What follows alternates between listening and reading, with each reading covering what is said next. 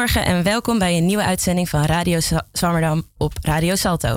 We hebben deze week een uitzending over de rol van media binnen onze samenleving. Wat is de invloed van media op onze perspectieven? Hoe beïnvloedt het ons doen, laten en zelfs ons stemgedrag? Hoe gaan we hiermee om? Wat maakt goede, journalistiek? En waar moet je allemaal rekening mee houden als je een nieuwsartikel leest, maar vooral ook schrijft? Al deze vragen zullen binnen deze uitzending aan bod komen. Bij mij aan tafel zit Alit Damstra. Alit doet momenteel haar PhD aan de UvA binnen de faculteit Maatschappij en Gedragwetenschappen. En je doet vooral onderzoek naar hoe economisch nieuws invloed heeft op de publieke opinie. En ook heb je je verdiept over, uh, in de relatie tussen Wilders en de Nederlandse pers. Zeg ik dat zo goed? Ja, klopt. Mijn proefschrift, waar ik de meeste tijd uh, aan werk, gaat over economische berichtgeving. En daarbij kijk ik naar hoe het tot stand komt hoe economisch nieuws zich verhoudt tot de economische realiteit. Dus op wat voor manieren ook economisch nieuws wel of geen reflectie is van de echte economie. Welke vertekeningen er in economisch nieuws voorkomen. En vervolgens, een belangrijk deel uh, van dat onderzoek gaat ook over de effecten ervan op publieke opinie. Dus op de economische verwachtingen van mensen, het vertrouwen wat ze hebben, maar ook hun politieke voorkeuren. En daarnaast, inderdaad, heb ik uh, onlangs ook een aantal um, artikelen uh, geschreven met collega's. Wat eigenlijk helemaal niet over economisch nieuws gaat, maar wat zich veel meer uh, richt op uh, nou ja, de politiek, populistische partijen en de rol van nieuws, de rol van de media op successen van Geert Wilders, maar ook uh, meer recentelijk Forum voor Democratie, dus Baudet. Heel leuk. We gaan hier eh, uitgebreid op terugkomen. Ja. Uh, mijn tweede gast vandaag is een hele bijzondere, namelijk Sikko nou, nou. de Knecht. uh, als je denkt, die naam ken ik, dat klopt. Want Sikko schrijft normaal hele mooie columns voor ons. maar vandaag heb ik hem gevraagd hier te komen vanuit een andere functie die hij bekleedt. Namelijk als journalist en hoofdredacteur. Dus welkom Sikko. Dankjewel. Dankjewel op deze hier, vroege ochtend. Ja, ja, fijn dat je hier bent. Fijn dat je hier bent. Um, je bent dus hoofdredacteur van Science Guide. En dat is een platform wat uh, onderwijs, wetenschap en de kennissector met elkaar verbindt. En als ik het goed begrijp, streven jullie ernaar om constructieve journalistiek te doen. Zeg ik dat zo goed? Ja, dat is heel goed. Jij mag de tekst voor op mijn site schrijven. op de About pagina. Nou, super. Doe ik graag. Doe ik graag. Uh, het betekent helaas wel dat we geen column hebben deze uitzending. Uh, dat is natuurlijk heel jammer. Uh, maar als je nou denkt, ik wil heel graag toch een column horen, dat kan. Want we publiceren al onze columns altijd los. Dus die kun je luisteren op onze website www.radioswammerdam.nl of ook via Spotify. Uh, Sikko heeft al heel veel hele mooie columns geschreven. dus je kan een column van vorig jaar bijvoorbeeld even terugluisteren. als je zou willen. Um, goed. verder zit tegenover mij Bouke Kok. Bouke, welkom. Dankjewel. Goedemorgen. Heb je er zin in? Zeker. Enorm. Mooi. Nou. Uh, en aan de knoppen zit Josta. Die gaat vandaag ook zorgen dat de uitzending uh, vanmiddag online komt.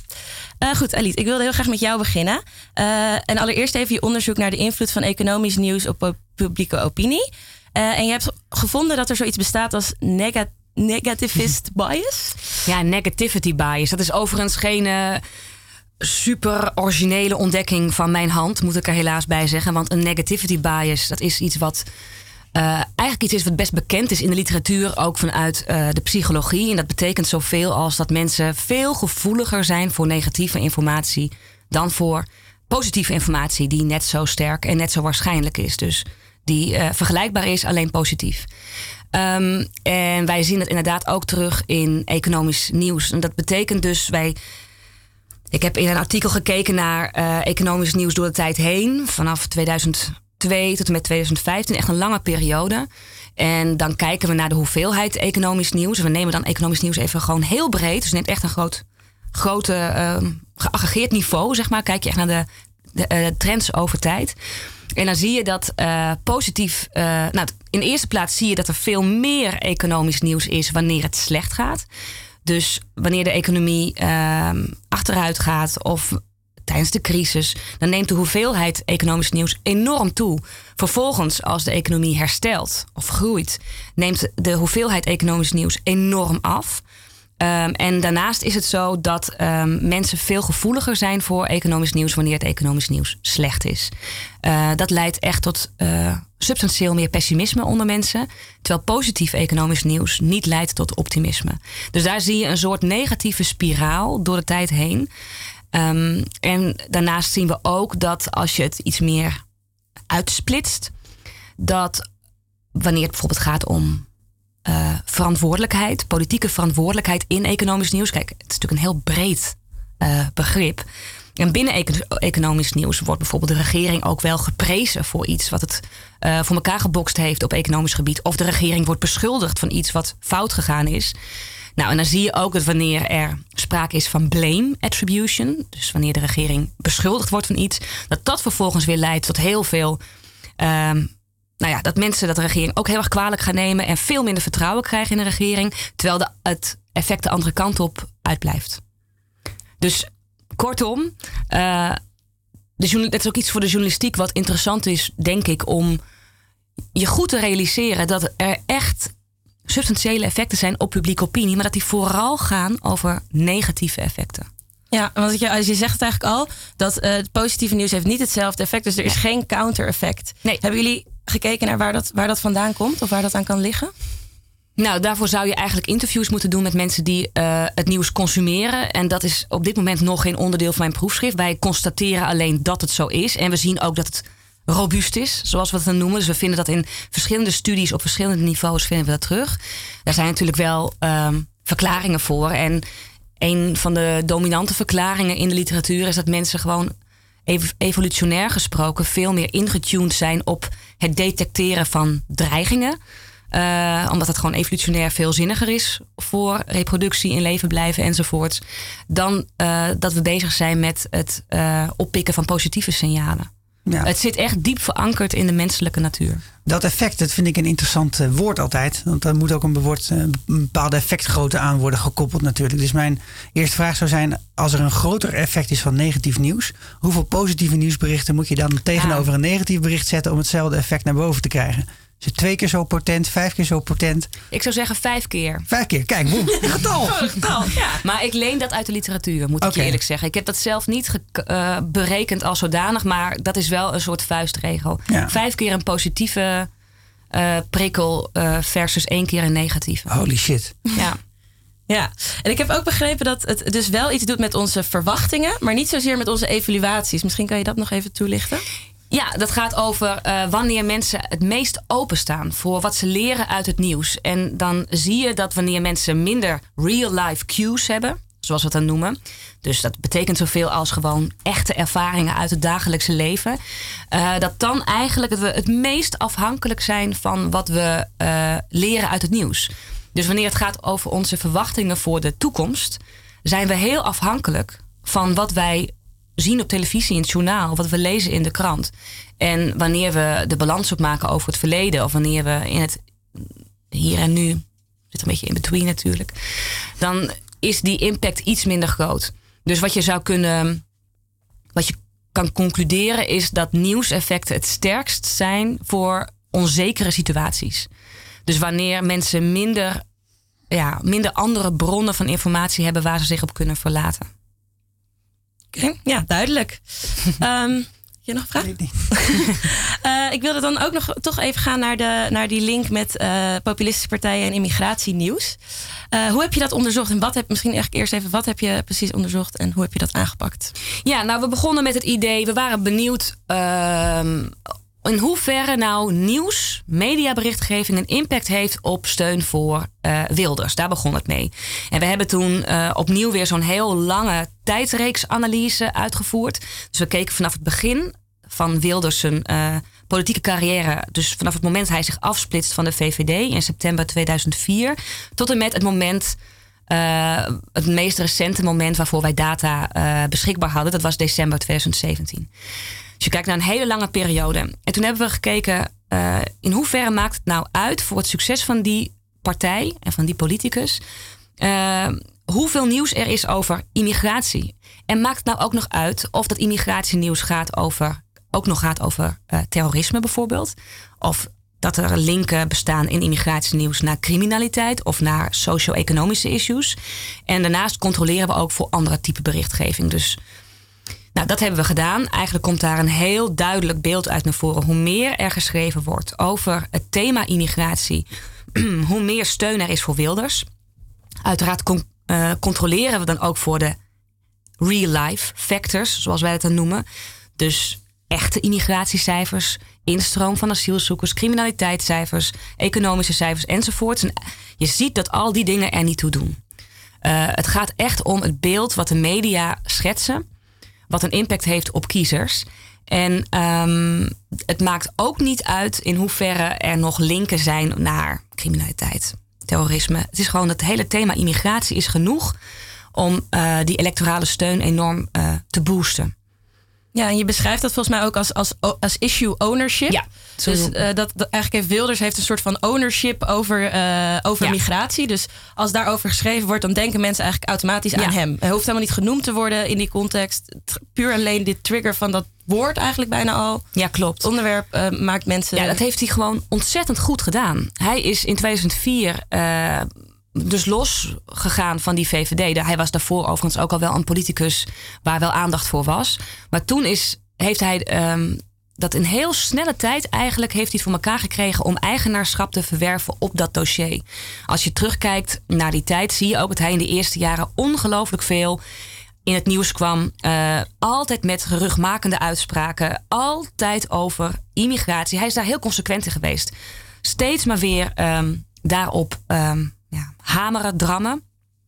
En op een gegeven moment wat je dan ziet, is dat in die beginfase van een partij is het heel belangrijk dat je als politicus met je nieuwe partij, wat je dus nu ook ziet bij Baudet, dat je een platform geboden krijgt. Dat je veel aandacht krijgt, omdat je op die manier de kans krijgt eigenaarschap te verwerven op cruciale dossiers. Wilders heeft dat fantastisch gedaan. Na zoveel jaar, in het begin ging het dan hey, zie je dat het voor die effecten op peilingen, want daar, zo hebben we dat dan gemeten, die steun. Nou zie je dat het nog wel heel belangrijk is dat Wilders zelf ook wordt genoemd. Dus dat hij een eigen profilering heeft. Maar op een gegeven moment is dat niet meer nodig. Dan is het voldoende dat de media gaan schrijven over zijn core issue, immigratie in zijn geval. En dat levert meteen uh, steun op in de volgende maand. En daarom is het interessant ook om nu te zien wat, er, uh, wat er gebeurt bij Forum. Omdat Baudet ook ontzettend veel aandacht krijgt uh, bij, in de media. En ik heb in een podcast met Armen Hakverdian daar ook over gesproken. En het zou mij niet verbazen als het hem lukt om bijvoorbeeld uh, eigenaarschap te verwerven op het klimaatdossier. Dus dat het, als hij maar lang genoeg blijft drammen daarop en hij krijgt er maar genoeg podium, uh, podium voor, dan is het op een gegeven moment voldoende dat het daarover gaat. En dan zullen mensen al dat associëren met hem en dan heeft dat een positieve impact op steun.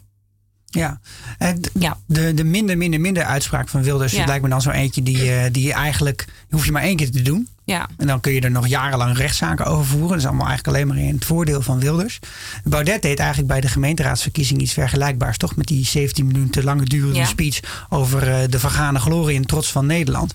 Is het nu ook zo dat mensen hebben elke keer dat ze een. Een boot zien uit de VOC-tijd of uh, een boreaal voor uh, woud, dat ze dan ook aan Baudet denken. Want dat zou ook heel knap zijn geweest dan dat hij op die manier dat nationalisme naar zich toe heeft getrokken. Ja, ik denk dat wat uh, Baudet heeft gedaan bij die gemeenteraadsverkiezingen heel erg gaat over eigen profilering. Ja. Dus dat, je, dat het gewoon iedereen denkt: wie is die man, waar heeft hij het over? die toespraak is natuurlijk eindeloos geduid, omdat hij ook zo anders was dan wat we kenden. Iedereen wilde snappen wat er aan de hand was. Um, of wij nu de komende jaren naar de stembus willen gaan op het moment wij een VOC-schip zien en dan voor hem willen stemmen. Dat weet, ik denk niet dat dat het issue nou, is. Op zijn eigen banners heeft hij dat nu. Hè? Dus dan zie je zo'n banner ja. staan. Dus alleen maar zo'n boot erop en FVD eronder. Ja. En ook met, met zijn, zijn kruistocht tegen de, de lelijke kunst en dat soort dingen. Dat doet mij aan hele enge dingen denken. Maar dat trekt hij helemaal naar zich toe. Ja, ik zie daarin vooral nog een eigen profilering van okay. hem.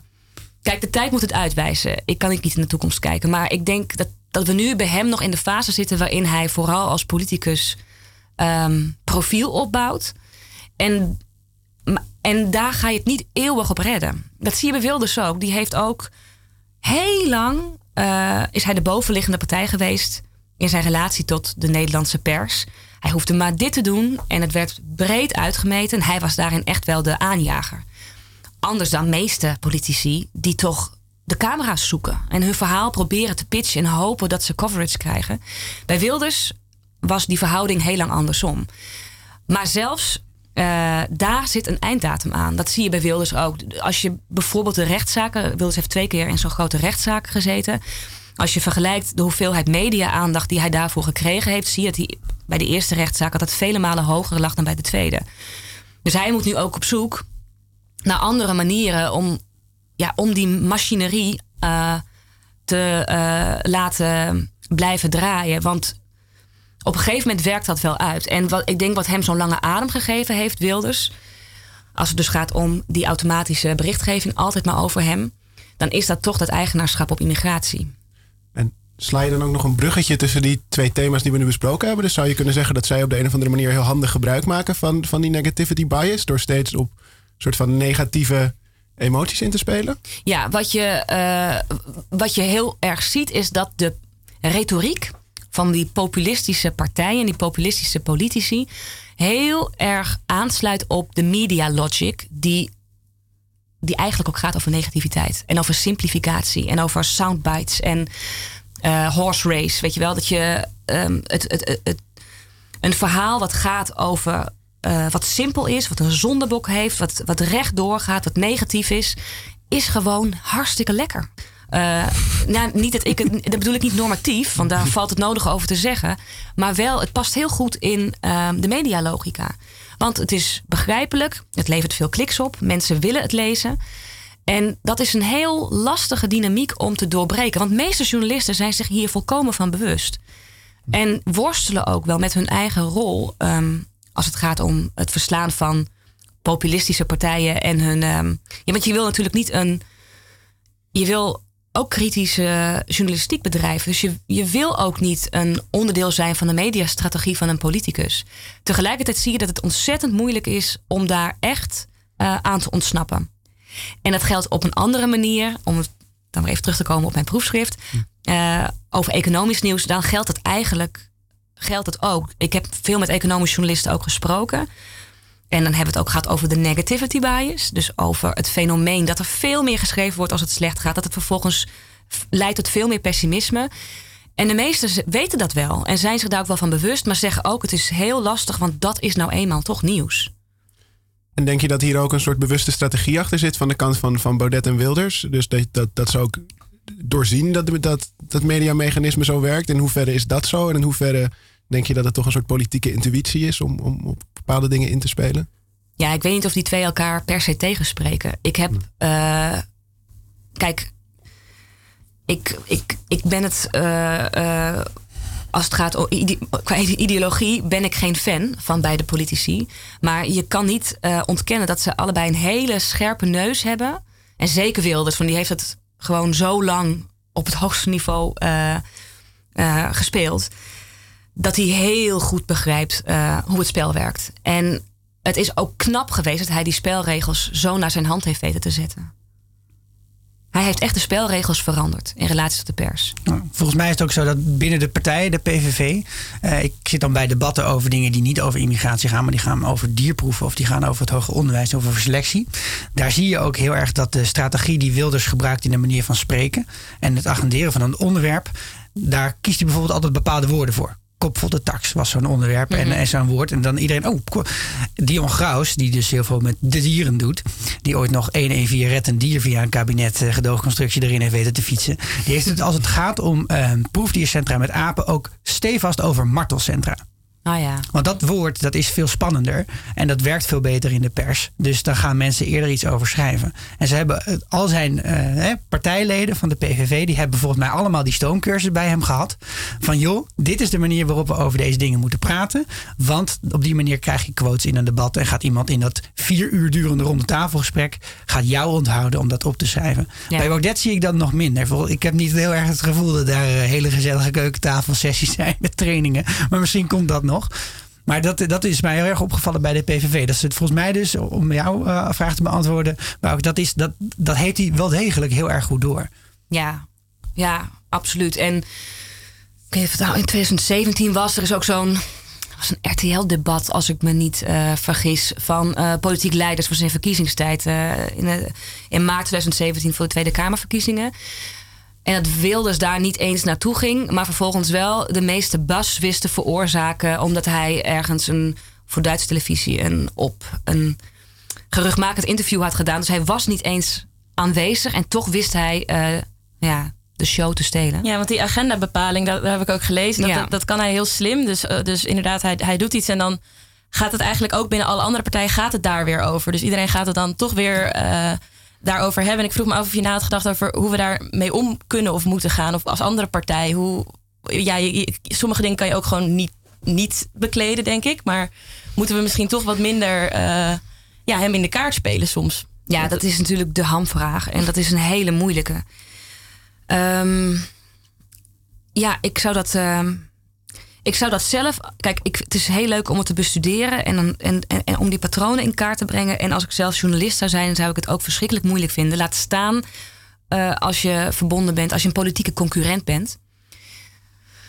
Ehm, ik denk dat de voornaamste vraag die er ligt, toch eh, bij, op de mediatafel ligt. Dus welke rol wil je als onafhankelijke journalistiek vervullen en hoe ga je om met, met deze dynamiek? En, en ja, bijvoorbeeld deze week, als het dan gaat over eh, Baudet en Rutte, die daar met elkaar in debat willen gaan. Er wordt wel heel, heel, heel veel aandacht besteed aan Thierry Baudet. En eigenlijk ook heel weinig eh, inhoudelijk over wat hij nou wil en hoe hij het wil gaan doen. En ik zou het toejuichen als de journalistiek het aan zou durven om toch veel meer op die inhoud eh, in te zetten. Maar ik zie ook hoe ingewikkeld het is. Want ook binnen de journalistiek is de druk enorm hoog. Is de competitie moordend. Eh, wil je deadlines halen? Je wil scoren. Het gaat om primeurs. Het is echt heel ingewikkeld om deze dynamiek nog om te draaien. Ja, want eigenlijk wat de journalistiek doet, ze, zij, zij, zij, zij schrijven gewoon wat werkt. En mensen willen gewoon, wat jij al in het begin een beetje zei, het simpele verhaal, eh busdingen, dingen die, die, eh, ja, die werken, zeg maar. Dus daar, daar klikken mensen op, dat willen mensen lezen. Ja, dat speelt gewoon echt een rol. Ja, die druk voelen journalisten ook. En dan niet bij iedere krant evenzeer. Hè. Daar zijn best wel verschillen tussen de verschillende outlets. En het maakt ook nog uit of je bij of je voor de NOS werkt of voor RTL. Of, kijk, er zijn genoeg verschillen tussen die outlets. Maar even eh, in zijn algemeenheid gesproken, staat er wel druk op de ketel. Ja. Ja. Ik vond het grappig ook om te lezen. Volgens mij stond in een van jouw artikelen ook dat het bijvoorbeeld de Telegraaf eigenlijk minder over Ja. Wilders heeft geschreven dan bijvoorbeeld de Volkskrant eh, of het NRC. Dat Ja. was ik wel. Dus er minder percentage dat hij wordt genoemd of dat er Ja. is lager bij de Telegraaf. Dat Ja. vond ik wel verrassend. Hardnekkig misverstand is dat de Telegraaf alleen maar over Wilders schrijft. Het is echt niet waar. Eh, er wordt veel meer geschreven over, eh, over de politiek in zijn algemeenheid, maar ook over Wilders in bijvoorbeeld het NRC. Maar schrijft Ja. de Telegraaf dan wel meer over immigratie? Want dat zou het- de reden zijn voor Wilders om ook niet de telefoon te pakken om de Telegraaf te bellen. Nee, ook niet per se. Eh, De verschillen zitten hem er echt in de manier waarop. Want ze eh, schrijven wel anders over immigratie. Ja. Ja. maar wij hadden verwacht ook van tevoren... Kijk, we hebben ook in die subcategorieën gekeken. Hè? Immigratienieuws en de hoeveelheid eh, referenties binnen immigratienieuws... naar criminaliteit bijvoorbeeld. Dus echt een negatief eh, immigratienieuws. En van tevoren hadden we daar natuurlijk ook ideeën over. Want je denkt, dat zal misschien bij een rechtse eh, eh, tabloid-type krant... zal dat wellicht hoger liggen dan bij een, ik noem een Volkskrant. En dat hebben we allemaal niet gevonden. Dus dat is dat, ja, dat vooroordeel wat ik ook wel had...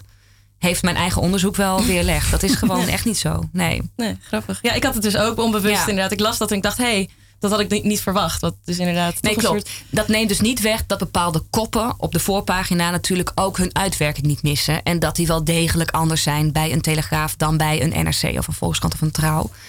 Ehm, maar als het gaat om de, ja, om de inhoud, om de percentages gewoon op, eh, door de tijd heen, dan zie je dat dat verschil er gewoon niet is op die manier. En nu we het toch ook even over die media hebben, wilde ik misschien nog heel veel kort hebben over eh, hoe Wilders die heeft gebruikt. Want die schrijft ook, in- hij begint volgens mij eh, veel meer online. Of hij, heeft, of hij maakt op een gegeven moment ook een soort switch naar Twitter. Misschien kan je daar iets over zeggen, hoe hij dat, eh, welke media hij gebruikt en eh, hoe hij daar goed op inspeelt. Ja, zijn mediastrategie is, eh, is in die zin wel veranderd door de jaren heen. Toen hij in 2004 eh, zelfstandig ging, met eerst groep Wilders. En dan op een gegeven moment wordt dat natuurlijk in 2006 de PVV. eh, is er nog geen Twitter. Dat is pas vanaf 2009 eh, komen die sociale media echt op. En ehm, in het begin is Wilders ook wel heel benaderbaar en toegankelijk voor eh, journalisten. Hij heeft heel goed in de gaten dat hij ze nodig heeft. Ehm, en dat verandert door de jaren heen. Hij wordt steeds minder, eh, minder makkelijk te strikken. Hij wordt steeds selectiever. En wanneer die sociale media erbij komen, krijgt hij eigenlijk ja, het perfecte kanaal. Het past hem ook heel goed om te communiceren zonder dat daar eh, kritische tegengeluiden op komen, moeilijke vragen. Hij kan in simpele, korte boodschappen kan hij eh, zijn kiezers direct aanspreken. Het helpt ook mee dat zijn tweets bijna zonder uitzondering worden opgepakt door de traditionele media. En daarna nog eens een keer de ruimte krijgen, waardoor het bereik ook echt heel eh, groot wordt. En op een gegeven moment is het zo dat hij eigenlijk alleen nog maar hoofdzakelijk via die kanalen communiceert. Dus dat hij ook, dat is denk ik de tweede rechtszaak geweest, dat hij daar een reactie geeft op de uitspraak van het Hof. En dat dat dan niet uh, is middels een vraaggesprek met een journalist, maar dat hij een YouTube-video plaatst. Nou ja, dan heb je maximale controle over je boodschap. Uh, daar speelt ook mee dat een populistische boodschap is simpel, is rechtdoor. Uh, past dus ook in 140 tekens of in een korte videoboodschap.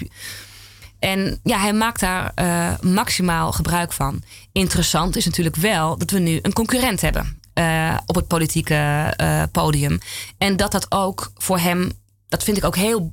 Ik ben heel benieuwd wat de toekomst ook brengen gaat in die context. Omdat hij niet meer hij kan niet ongestraft nu passief blijven, omdat er nu met Forum echt een concurrent is geworden die zich van een soortzelfde strategie bedient. Hij was hiervoor eigenlijk de, ja, de, de grote uitzondering, de, de grote luizende pels. Ja, zo anders dan de andere partijen. En nu zijn er gewoon twee en moet hij ook weer iets nieuws verzinnen. Ja, dus hij moet zijn strategie uh, gaan aanpassen. Ja, dat is wel mijn verwachting. Dat moet wel, ja. Tenminste, hij heeft de afgelopen uh, verkiezingen ook gewoon uh, verloren. En als je die kiezerstromen bestudeert, zie je ook dat er een heel substantieel deel is overgestapt naar Forum. Dus hij moet iets doen. Wil hij, uh, wil hij politiek in leven zou je hem aanbevelen? Ja, dat is ook weer. willen, willen we hem niet aanbevelen? Hij luistert waarschijnlijk niet naar een uh, radioprogramma over wetenschap. Ik ga ervan uit dat hij meeluistert. uh, of zondagochtend in Amsterdam. Ehm, nou, ik ben, heel, ik ben echt heel benieuwd. Hij zou misschien zelfs wel iets meer ik ben benieuwd wat er zou gebeuren als hij wel iets meer het open debat aan zou gaan. Het is geen uh, slechte politicus. Hij is een hele goede, uh, door de wol geverfde, uh, ook debater. Gaat maar doen. Ik ben, zou wel benieuwd zijn wat er dan gebeurt. Ja. En ik zou ook wel heel benieuwd zijn wat gebeurt als ze met elkaar zouden gaan clashen. Gewoon in een één op één debat. Ja. Ja, spannende, spannende tijden. tijden. Ja, echt hoor. Heel leuk. Oké, we gaan even de switch maken naar, uh, naar Chico. Uh, wat misschien wel leuk hierop aansluit, want je had het al een beetje over uh, hoe gaan we daar nou mee om. En het is voor journalisten lastig. Hoe vertel je het hele verhaal? En ik heb wel het idee dat Chico, jullie proberen wel zo goed mogelijk het hele verhaal te vertellen binnen Science Guide.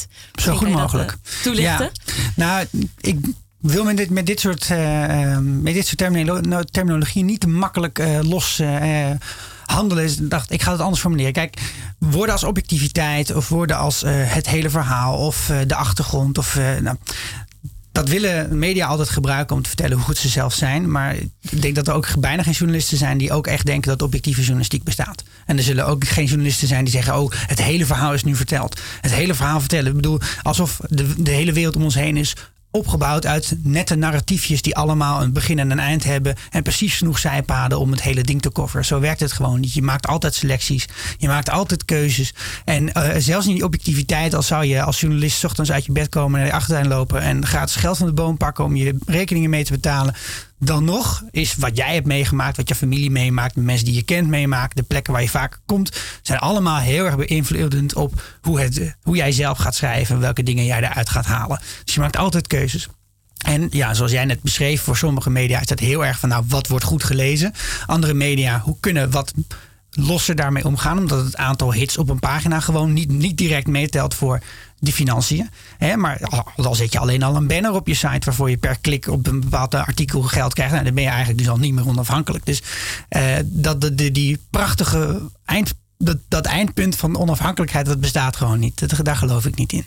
Um, de manier waarop wij uh, bij Science Guide aan proberen te pakken, in ieder geval, is te zeggen, en dat woord viel al aan het begin, een constructieve houding, constructieve journalistiek, is door te zeggen Jongens, uh, ik schrijf voor een sector. Dus dat zijn hogescholen, universiteiten, een beetje de adviesorganen eromheen, de politiek eromheen. En die moeten met elkaar een gesprek hebben. En waarom? Ja, omdat ik dat vind. En omdat ze dat nodig hebben, dat zelf ook aangeven. Dus nou, dat gaan we dan proberen te doen zo goed mogelijk. En uh, een heel een beetje makkelijk voorbeeld pakken, uh, het binnenstudieadvies. Nou, dat kent iedereen hier aan tafel wel. Dat, uh, even voor de luisteraar die dat niet kent. Je moet een bepaald aantal punten halen in je eerste jaar van je opleiding op de hogeschool of universiteit. Anders dan gooien ze je eraf en mag je niet meer terugkomen. In ieder geval niet bij die opleiding. Dat is de afgelopen tien jaar is dat uh, heel erg uh, alom, alom geworden. Dus bijna elke instelling en elke opleiding heeft dat. Maar weten we eigenlijk nog heel weinig over. En dit jaar begon het academisch jaar met de minister van Engelshoven, de minister van Onderwijs, Ingrid van Engelshoven, die zei: Ik ga dat binnen studieadvies ga ik eh, reduceren. Ik ga een maximum erop zetten. Die mag niet meer het hele jaar aan punten eisen van een student, omdat je hem er anders aftrapt, maar het mag maar drie kwart zijn. Zoiets, zoiets zei ze. Daar had ze ook wat redenen voor. En um, nou, daar dook dan iedereen bovenop. En de hoofdzakelijke reden waarom ze dat deed, dat, daar zijn we steeds niet helemaal achter waarom ze dat op die dag deed. Maar vooral om een deel van het uh, media aandacht naar haar toe te trekken. Want zoiets doet het gewoon heel erg goed. Misschien ook wel om haar positie ten opzichte van uh, bonden, koepels en andere organisaties in dat uh, veld ook te stutten. Van joh, ik bepaal zelf wel even wat ik doe. En um, wij stellen dan vervolgens de vraag van oké, nou leuk dat dit gebeurd is. Waarom is dit nou gebeurd? Waarom heeft ze dat nou gezegd? En vervolgens wil ik ook dat wij de week daarna en een maand daarna en drie maanden daarna artikelen hebben over hoe werkt het binnen studieadvies nou eigenlijk? En welke mensen doen er nu onderzoek naar? En wat zijn de uitkomsten uh, van die onderzoeken? En wat voor effect heeft het nou eigenlijk op studenten zelf? En ook op hoe opleidingen zich vullen? En uh, niet alleen denken dat je op die manier een gesprek voert waar een beleidsmedewerker of een opleidingscommissie of een uh, directeur van een instituut wat aan heeft. Ook studenten hebben er wat aan, studentenbonden, de politiek. En het is ook nog eens heel erg leuk. En dat is een mooie, dat is een mooie bijvangst, zeg maar. Want dan kom je erachter dat het eh, binnen studieadvies, het heet een studieadvies, is ooit bedacht om studenten vroegtijdig te adviseren over welke opleiding ze wel zouden moeten gaan doen. Maar bij onderzoekers van de VU, die hebben bijvoorbeeld gekeken naar wat gebeurt er nou bij studenten economie, die in het eerste jaar zo'n negatief advies krijgen, oftewel rot op. Wat gaan die doen? Nou, die, sorry, van de UvA, die gaan dan bij de VU economie studeren. Dus nou ja, zo'n goed advies is het niet blijkbaar. Want die studenten gaan allemaal hetzelfde studeren, maar dan aan een andere instelling. Nou, dat is, hè, dat is natuurlijk, dat is misschien niet, het is niet per se positief of negatief nieuws. Het is gewoon een, een inkijkje in hoe dat werkt. En ik vind dat je, uh, dat je als je journalistiek wil bedrijven waar wij als democratie wat aan hebben, waar uh, besluitvorming iets aan heeft. En dat is echt wel de hoofdzakelijke reden waarom ik journalist ben. Dat je dat soort langere trajecten in moet gaan zetten en daar achteraan moet gaan zitten. En als je dan een artikel ertussen hebt, wat gewoon niet zo goed gelezen is, ook al heb je er drie achter elkaar die niet zo goed gelezen zijn. Ze zijn er wel. Die informatie is er wel. Je hebt dat toegevoegd aan het publieke gesprek hierover. En misschien dat ze in de toekomst ineens heel vaak gelezen worden, omdat dat discussie, eh, die discussie weer opleidt. Dus je bouwt in die zin ook dossiers op. Ja. Uh, op je website. Er is een letterlijke knop ook bij ons. Dus we hebben een aantal dossiers. En uh, ik ben er ook heel open in. Dat zeg ik tegen de, de sector. Hè. Dus die spreek ik op borrels, congressen, uh, bijeenkomsten in de Kamer. Zeg ik, ik ga dit jaar schrijven over dierproeven. En dan zeggen ze, oh, hoezo? Dus nou, omdat er heel veel dierproeven gedaan worden. En dat niet alleen. Er zijn ook heel veel mensen afhankelijk van die dierproeven. En er is een hele grote transitie ingezet in Nederland. Uh, dat is misschien niet overal doorgedrongen. Maar wij willen in 2025 willen we de koploper zijn in de wereld in het reduceren van het aantal proefdieren en uh, welke innovaties we daarvoor hebben die in plaats daarvan gebruikt kunnen worden. Ja, kijk, ik kom uit een wereld waar proefdieren gebruikt werden. Nou, ik wist het niet. Dus ik dacht, nou, dat is dan nog wel heel apart. En dan vind ik het de rol van de journalist om te zeggen: Nou, dit is een onderwerp, jongens. Dit ligt op de politieke tafel. Ik denk dat de praktijk het ook moet weten dat dit aan de hand is. En die moeten met elkaar gaan praten over welke dingen kunnen we dan inderdaad afschaffen, welke route willen we uit en welke dingen zijn wel echt nodig om te behouden om ons onderzoek te kunnen blijven doen. In die zin heeft jouw journalistieke functie uh, is een andere dan voor uh, mainstream outlets, uh, want jij um, zet de agenda in ja. plaats van dat je de waan van de dag ja, stuurt en, en wat je moet gaan uh, selecteren als nieuws. Als je het hebt over gatekeeping, hè, over je onderwerpen selecteren. Ja, en dat is een gevaarlijke rol ook hoor. Daar ben ik me wel van over, uh, ben ik me wel van, uh, van bewust. Um, maar ja, je schrijft voor een sector. Dus je weet wel welke mensen daar ongeveer in zitten. Je spreekt ze heel veel. Je vraagt dan ook, wat, wat is voor jou nu belangrijk? Dat is eigenlijk bijna altijd het einde van een interview. Dat ik gewoon nog eventjes aan iemand vraag, wat staat er nog meer op de agenda? Waar ben je eigenlijk mee bezig? Zit je, en dan zegt iemand, ja, je moet eigenlijk die eens een keer spreken. Want die is hiermee bezig. En het is eigenlijk, uh, ja, zonder dat dat geen aandacht krijgt. Nou, dat, ik neem dat heel serieus. Wij kunnen er niet aan ontsnappen om de waan van de dag te verslaan. Dus hè, als Cindy Usdeel, uh, Kamerlid van GroenLinks, zegt we gaan het leenstelsel afschaffen. Nou, daar schrijven we niet alleen heel vaak over. Maar ja, dan moet ik mee met die waan. Maar dan ga ik ook kijken, wat stelt hij nou voor? Welk van die dingen kan hij eigenlijk voorstellen? Wat is de achtergrond? Namelijk dat GroenLinks het leenstelsel de facto heeft ontworpen. En wat is de kans dat zoiets gaat slagen? En welke stappen zou je daarvoor moeten zetten?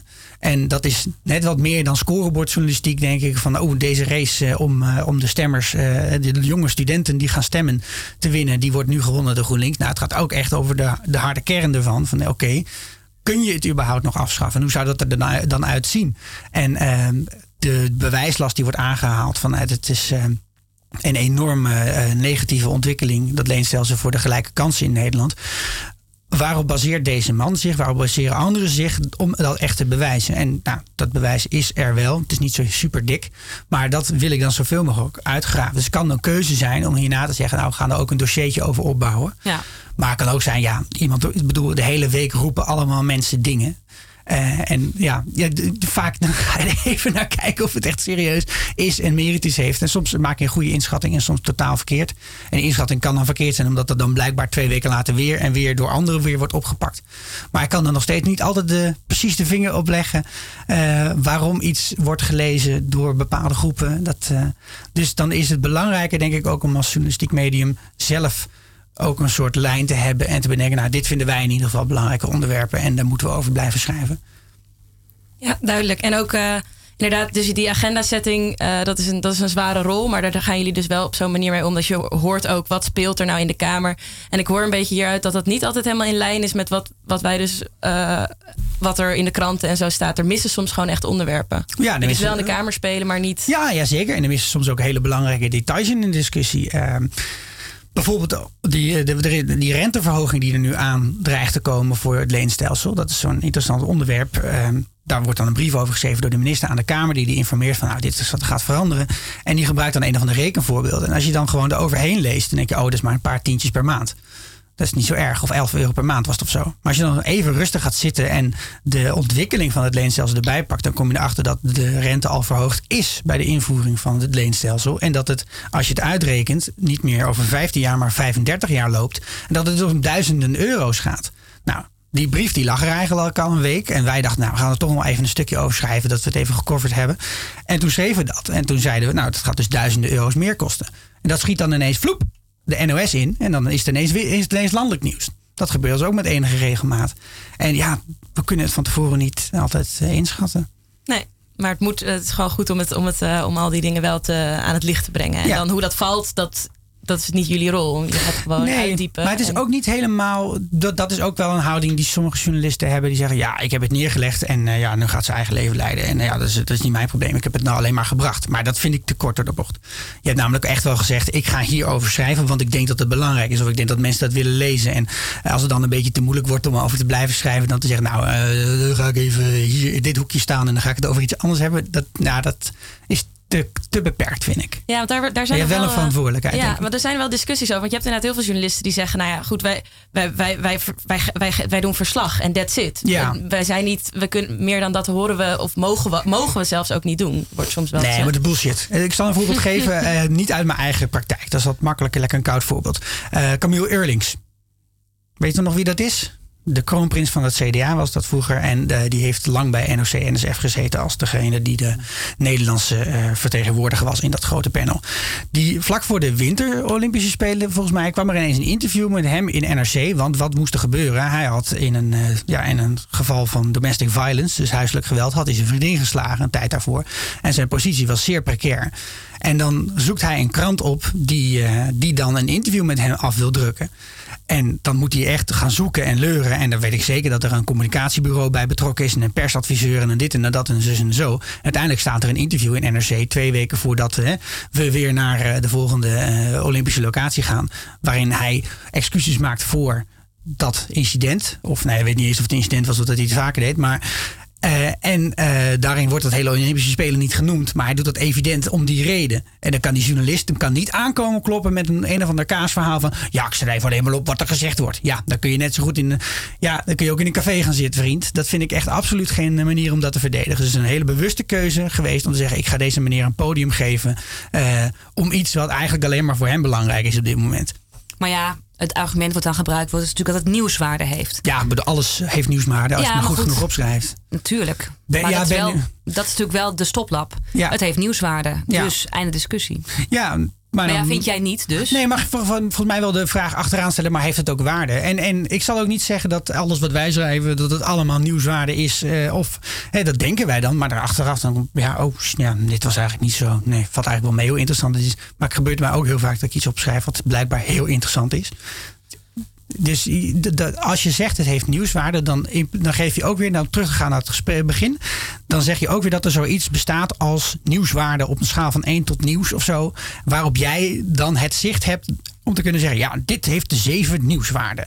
Nou, dat heb je niet. Dat is, dat is, je begint wel een gevoel te creëren natuurlijk. Je ziet wel welke dingen wel en niet werken. En je zou zelfs als je heel erg daarop gaat optimaliseren, eigenlijk zoals Wilders dat ook op zijn eigen manier doet, zou je daar steeds beter in kunnen worden. Maar dat betekent ook dat je dat ene ding dus belangrijkst maakt boven de andere. En dat moet je, daar moet je dan eerlijk over zijn. Van, ik wil alleen maar over hele nieuwsie dingen schrijven. Vraag is natuurlijk hoe je nieuwswaarde definieert. Maar op het moment dat jij uh, een artikel afdrukt uh, met Eurlings die daar zijn verhaal doet. En het wordt enorm goed gelezen. En dat is het. Ja, ja dan heb je je argument. Dan heb je argument. Dan gaat er gewoon champagne open. Want het is gewoon gelukt. Ik, had een, ik vond het ook een interessante bij um, Dotan. Weet je wel? Dat, uh, dat hij over zichzelf. Uh, ja, ja. Uh, dat, is, dat is toen heel breed uitgemeten door de Volkskrant destijds. En dat was een enorm succes. Ja, nieuwswaarde. Ja, want het zegt iets over. Hij, hij had zijn eigen trollenleger, wat hem op social media enorm prees. En daarmee probeerde hij zijn eigen succes als zanger te boosten. Ja, dan wordt zo'n man wordt helemaal, uh, dat wordt helemaal ontleed. Daar is allerlei geld naartoe gegaan. Maandenlang uh, onderzoeksjournalistiek. Het is een artikel waar je je vingers bij aflikt als, uh, als consument. Want het, is, het gaat over iemand die je kent. Het is juicy. Het, het, het, het, het, is, het is heerlijk om te lezen. Maar de vraag is wel, ja, heeft het nieuwswaarde? Wat, ja. wat is nou onder de streep de nieuwswaarde? Behalve dan dat het een leuk verhaal is om bij de koffieautomaat over te kletsen. Ja, en dan wordt daar soms ook iets bijgehaald van ja, het zegt iets over deze tijd en de rol van social media. Het zegt iets over uh, fake, nou ja, fake werkelijkheden online. Maar dat voelt dan bijna ook alsof het erbij gesleept wordt. Ja, nou gisteren was er bijna hetzelfde bericht hè, met de Voice Rusland. Met dat meisje die uh, heeft gewonnen en dat schijnbaar allemaal bots hebben gestemd op haar. Ja, kijk, als je dat dan een, een interessant nieuwswaardig feit vindt dan, eh, en je wil daar constructief wat mee, dan zou ik zeggen, dan is de volgende stap dat jij dus ook echt met, met experts gaat zitten en gaat uitzoeken hoe zet je nou zo'n trollenleger op. En eh, hoe vaak gebeurt het eigenlijk? Is dood dan de enige of doet Ilse de Lange het ook? En ehm, wat zegt dat over de manier waarop je jezelf als artiest in de markt moet zetten. Wat is er erg aan het feit dat je een trollenleger inzet? Uh, in vergelijking tot dat je vroeger gewoon Motown Records had. die eigenlijk alles wat ze in de markt zetten. Uh, wat het, dat het dat goed deed. Wat is daar dan essentieel anders aan? Dan moet je in het vervolg daarop. naar structuren gaan kijken. Ja, dat, dat zou ik constructief vinden. En natuurlijk is het een heerlijk, bijna cynisch stukje om zoiets over Dotan te schrijven. Dat snap ik ook wel. En het is ook inderdaad wel grappig om te lezen. De vraag is inderdaad of moet je dan een heel onderzoeksjournalistiek leger in jouw krant daarop gaan zetten. Of zouden ze ook gewoon verdomme eens een keer voorbij de scorebordjournalistiek moeten gaan bij het parlementaire verslaggeving. Dat, dat zijn dan ook afwegingen die je intern moet maken. Maar als je het constructief wil doen, dan moet je er ook wat mee blijven doen. En dan moet je zeggen, nou dit is dus de manier ook waarop jij ziet dat het een bot is. Hè? Want dat zou dan je informerende functie kunnen zijn als medium. Wat dat betreft definiëren jullie nieuwswaarde anders. Ja. Toch? Ja. Ja, maar dit, dit is maar dat, als, ik, als ik daar een ja op zeg, lijkt ook net alsof dan nieuwswaarde mijn enige lijn zou zijn. Ik, ik, heb, ik wil het als een meerzijdige vergelijking zien. Kijk, er zijn ook onderwerpen die, gaan zo echt, die zijn echt beren saaien, kan ik je verklappen. Als je het hebt over uh, een onderwerp waar we veel over schrijven, leven lang leren. Er zitten allemaal experimenten vanuit de overheid met hoe gaan we nou zorgen dat mensen na hun veertigste nog steeds blijven leren. Nou, dan gaan we experimenten wettelijke inzetten en die opleiding gaan allerlei dingen doen. Dat is voor de buitenstaander eigenlijk bijna niet interessant. Het zijn, zijn letters op papier en het zijn uh, een beetje Excel-formulieren. En dat, dat is de werkelijkheid die erin zit. Maar als je je er echt in gaat verdiepen en erachter probeert te komen van wat is nou essentieel hier het probleem? Waarom studeren mensen van boven de 40 nou eigenlijk nauwelijks nog?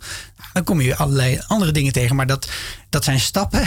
Dan zet ik stappen waar ik artikelen schrijf die door drie man en een paardenkop worden gelezen. En dat bijna alleen maar voor mezelf schrijven om te zeggen: oh, oh zo werkt het. Om vervolgens, hè, misschien pas een jaar daarna, iets te schrijven wat gelijk voor iedereen helder is waarom het dat nieuwswaarde heeft. En Dus beter, misschien beter zeggen dat ik ook gesprekswaarde of uh, ontwikkelingswaarde belangrijk vind. Als wij met z'n allen zeggen we hebben een probleem in de toekomst, dat roept iedereen de hele tijd. Robotisering, automatisering, we gaan allemaal dood en niemand heeft meer een baan. Prima. Maar dan wil ik ook klaar zijn op het moment dat die dingen echt gaan spelen. En, te en weten hoe ons systeem dan werkt in termen van mensen laten studeren na een veertigste. En dat kost heel veel energie en tijd die je erin moet stoppen. Het is geen onderzoeksjournalistiek. Het is wel gewoon verslagende, verslaande journalistiek. Je gaat naar congressen en je leest kamerstukken. Maar het kost wel heel veel tijd. Het komt wel in de buurt van onderzoeksjournalistiek. Ja, nou, nou goed. Wil je zeker ook die term niet gebruiken? Nee. nee, maar dat is ook omdat onderzoeksjournalistiek natuurlijk ook in deze huidige tijd ook weer door bepaalde media heel erg naar zich toe wordt getrokken. Van dat is wat wij doen. En dit is echt onderzoeksjournalistiek en dat andere is het niet. Ja, ik kan ook nog steeds. Ik ben onderzoeker geweest, dus ik, ik snap ook nog steeds niet helemaal wanneer het dan onderzoekend wordt en wanneer het daarmee ophoudt. Kijk, als iemand iets zegt in de Tweede Kamer, eh, minister, en je zet er dan achteraan. Trouwens, ze lult uit de nek, want het is helemaal niet zo. Het is 4%, maar 7%. Uh, ben ik dan onderzoekende journalistiek aan het bedrijven? Eh, geen idee. Fact-checken. Fact-checken, ja. Maar dat, dat, dat, dat is een van die woorden, fact-checken. Een ander woord eh, waar wij het eh, van tevoren even over hadden is fake news. Dat zijn van die woorden die erbij zijn gekomen de afgelopen jaren. Die iets duiden waarvan ik denk, volgens mij is dit er echt altijd geweest. Er is helemaal niks nieuws aan fact-checken. Dat is eigenlijk het, altijd het werk van journalisten geweest. Misschien dat ze het dan een tijdje lang niet zo heel erg hebben gedaan. Maar dat, dat is altijd je functie waarom zou je iets opschrijven wat niet waar is? Dat doe je dan op zijn hoogst al alleen al van, nou, uh, hij zegt dit. En dan vind ik ook die de achter maar het is niet waar. En je ziet wel dat er grote verschuivingen in aan het optreden zijn. Dus als je iets, een krant als The Guardian leest, die zijn er heel hard in. Die zeggen echt zo van, Trump heeft vandaag weer dit getweet. Het is trouwens bullshit, want... En dat, dat durft niet elke krant. En daardoor lijkt The Guardian ook uh, gekleurder te zijn. Ik bedoel, The Guardian is ook gekleurd. Het is een vrij linkse, uh, elitaire krant uit uh, het Verenigd Koninkrijk. Maar hierdoor versterken ze dat nog erger door dat zo te doen. Maar ik denk wel dat ze een punt hebben dat te doen. Want anders blijven we gewoon onwaarheden rehashen. Maar ja, het is een basisprincipe. Ja. Toch, bij het eerste wat je moet doen als journalist. Ja, maar dan met die verstande dat de objectieve waarheid, in ieder geval in mijn persoonlijke overtuiging, niet bestaat. Mhm. Dus dat je kunt checken dat je wil, maar je komt altijd wel weer een getal daarachter tegen. Elke onderzoeker weet dat als je een vraag hebt gesteld en je hebt een beantwoord, heb je drie nieuwe vragen bedacht aan de, uh, zodra je daarbij aan, aangekomen. Want eigenlijk was je vraag niet zo goed en niet zo specifiek om precies de waarheid te achterhalen. En het feit dat dat zo is, betekent voor mij al in ieder geval dat er dus geen waarheid is. Maar het betekent in de. Ja, er is misschien geen waarheid, maar leugens bestaan natuurlijk wel. Zeker, en zeker ja, als ja. politieke actor.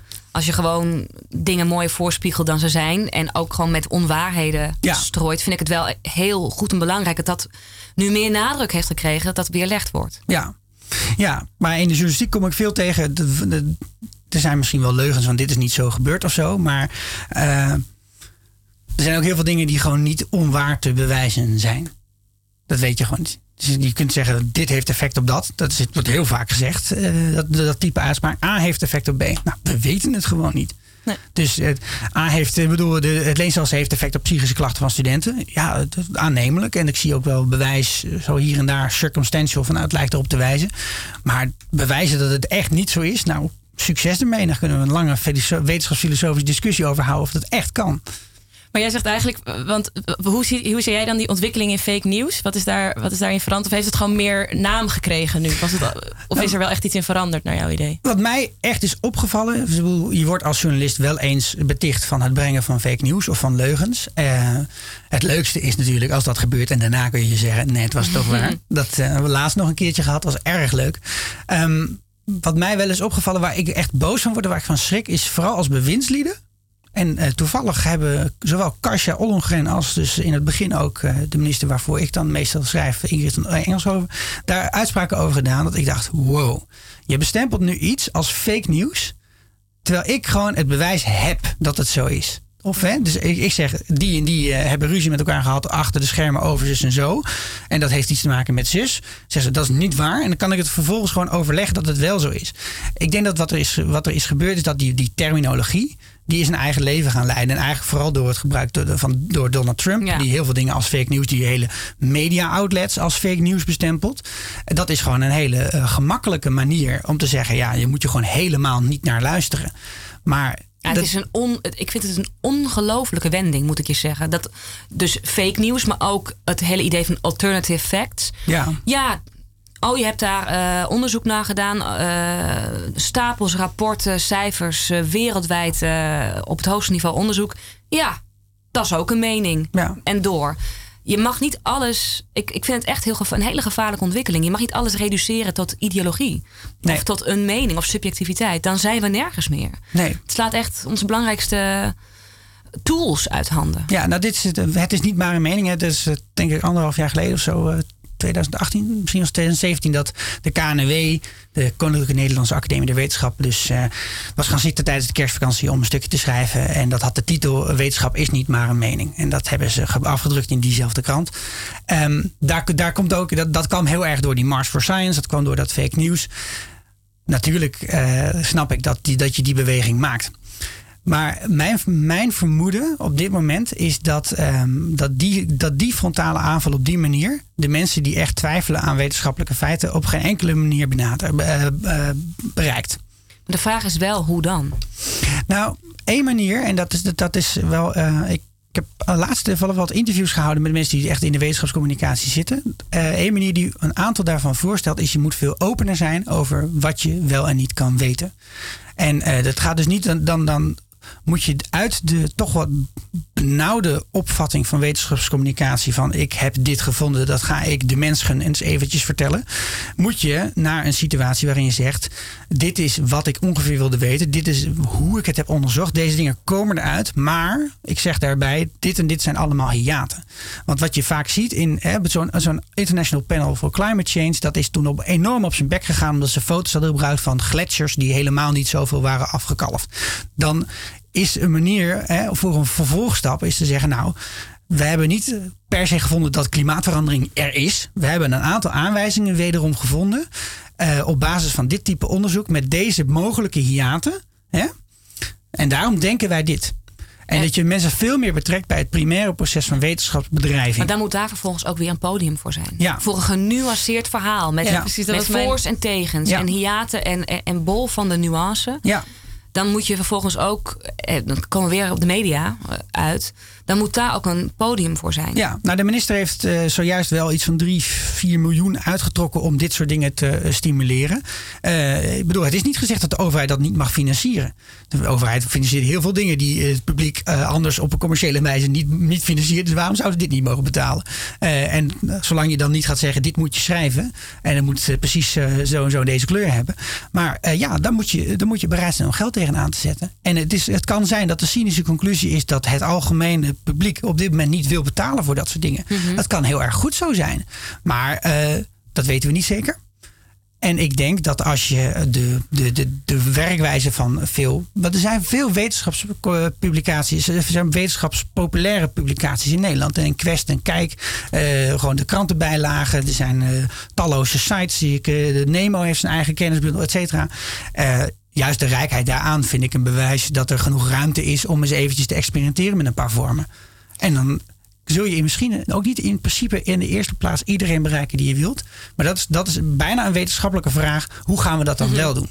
Dus ik sprak laatst, dat zal ik ophouden. Ja. eh, een, eh, een, eh, iemand uit, de, uit Groningen die daar werkt voor de Rijksuniversiteit. En die eh, is eh, de directeur van het Universiteitsmuseum. En die doet ook het studium generale. Dus dat zijn vaak de, praatjes eh, die gegeven worden op de universiteit. Waar dan het algemene publiek naartoe mag. Die zei, ja, we moeten het ook veel meer gaan zien als een soort dans. Wij moeten niet een zender zijn, een heraut die de straat inloopt en roept: dit is aan de hand. Maar je, je moet mensen echt betrekken bij onderzoek. Dus dat doe je door een vakgroep die met bezig is met eh, de Friese taal. Een app te laten ontwikkelen waar mensen in het gebied Friesland-Groningen aan mee kunnen doen om hun eigen taal levend te houden. Waar vervolgens jij die data weer gebruikt voor je eigen onderzoek. Wat misschien wel helemaal niet direct over die app of zo gaat. Maar mensen wel heel erg betrekt en ook vertelt. Want die mensen zijn over het algemeen zijn, hè, over het algemeen zijn mensen, een heel algemene uitspraak, best geïnteresseerd om te horen hoe onderzoek werkt en wat wetenschap doet. En hoe die mensen dat eh, dagelijks vormgeven en welke stappen ze daarin te zetten hebben. Maar die hebben iets nodig wat voor hun ook interessant is. Maar dat zijn inderdaad, dat kunnen heel tijdrovende eh, initiatieven zijn. Nou ja, Maar- goed dat er geld beschikbaar voor komt. Ja. In die zin. Want dat gaat niet vanzelf. Ik zie het niet in de. Ik denk dat je daar inderdaad een interventie voor nodig hebt. Ja, Om dat soort dingen op weg te helpen. Echt vanuit, vanuit die mensen. Ik denk dat dat ook een mooie manier is om te ondervangen. Dus inderdaad met die mensen nadenken over wat, waar moeten we het over hebben, waar moeten we naartoe gaan. Met, met de wetenschap ook. Dus dat je met z'n allen nadenkt over wat is, de, wat is de weg die we willen bewandelen. En daarmee ondervang je misschien dan ook wel. Uh, want wat jij zegt, inderdaad, de bats en de ifs en de. zijn natuurlijk, dat klikt niet lekker of zo. Dat is een beetje ook. Uh, dus, dus mensen vinden het wel. Uh, het, het zijn niet die straightforward verhalen waar we het in het begin over nee, hadden. Gewoon heel maar misschien hebben we die ook te lang verteld. Ja. We, we, hebben te lang gedaan alsof wij dan een soort nieuwe pauze waren. Ik zeg dan even wij als wetenschap. Uh, die we niet zijn. Ja, daar, daar doelde ik inderdaad eigenlijk op. Hebben wij ons als wetenschap misschien een beetje nou, verlaagd? Of in ieder geval, zijn we dat niet ook een beetje gaan doen? Zijn we niet een klein beetje wildersachtig uh, praktijken gaan doen? En daar moeten we inderdaad weer van af. En ik denk dat inderdaad de oplossing wel is met elkaar. Uh, met alle lagen. Ja. Nou, uh, ik moet een beetje gaan afronden. Ik hoor de tune alweer in mijn uh, oor. Wat kunnen we nog van je verwachten? Nou, ik mag eind augustus mijn proefschrift inleveren. En dan is de openbare verdediging in januari 2020. En uh, ik blijf onderzoek doen naar de media en economisch nieuws, politiek en uh, representaties van groepen. Ik kom graag nog eens vertellen over uh, wat we allemaal doen. Leuk, leuk. Nou, Sikko, blijf constructief. Doe, doe. en uh, dank jullie wel voor het luisteren vandaag. Um, bij mij aan tafel zaten dus Ali Damstra en Sikko de Knecht. Hartelijk dank. Bouke de Kok was mijn, uh, Bouke Kok was mijn tweede was presentator. De was de kok vandaag. Catering verzorgd. Josta zat achter de knop en zorgt dat de uitzending aan het eind van de dag ook weer terug te luisteren is via onze website www.radioswammerdam.nl of via iTunes, uh, Soundcloud uh, of Spotify. Nog een hele fijne zondag voor nu en dank jullie wel.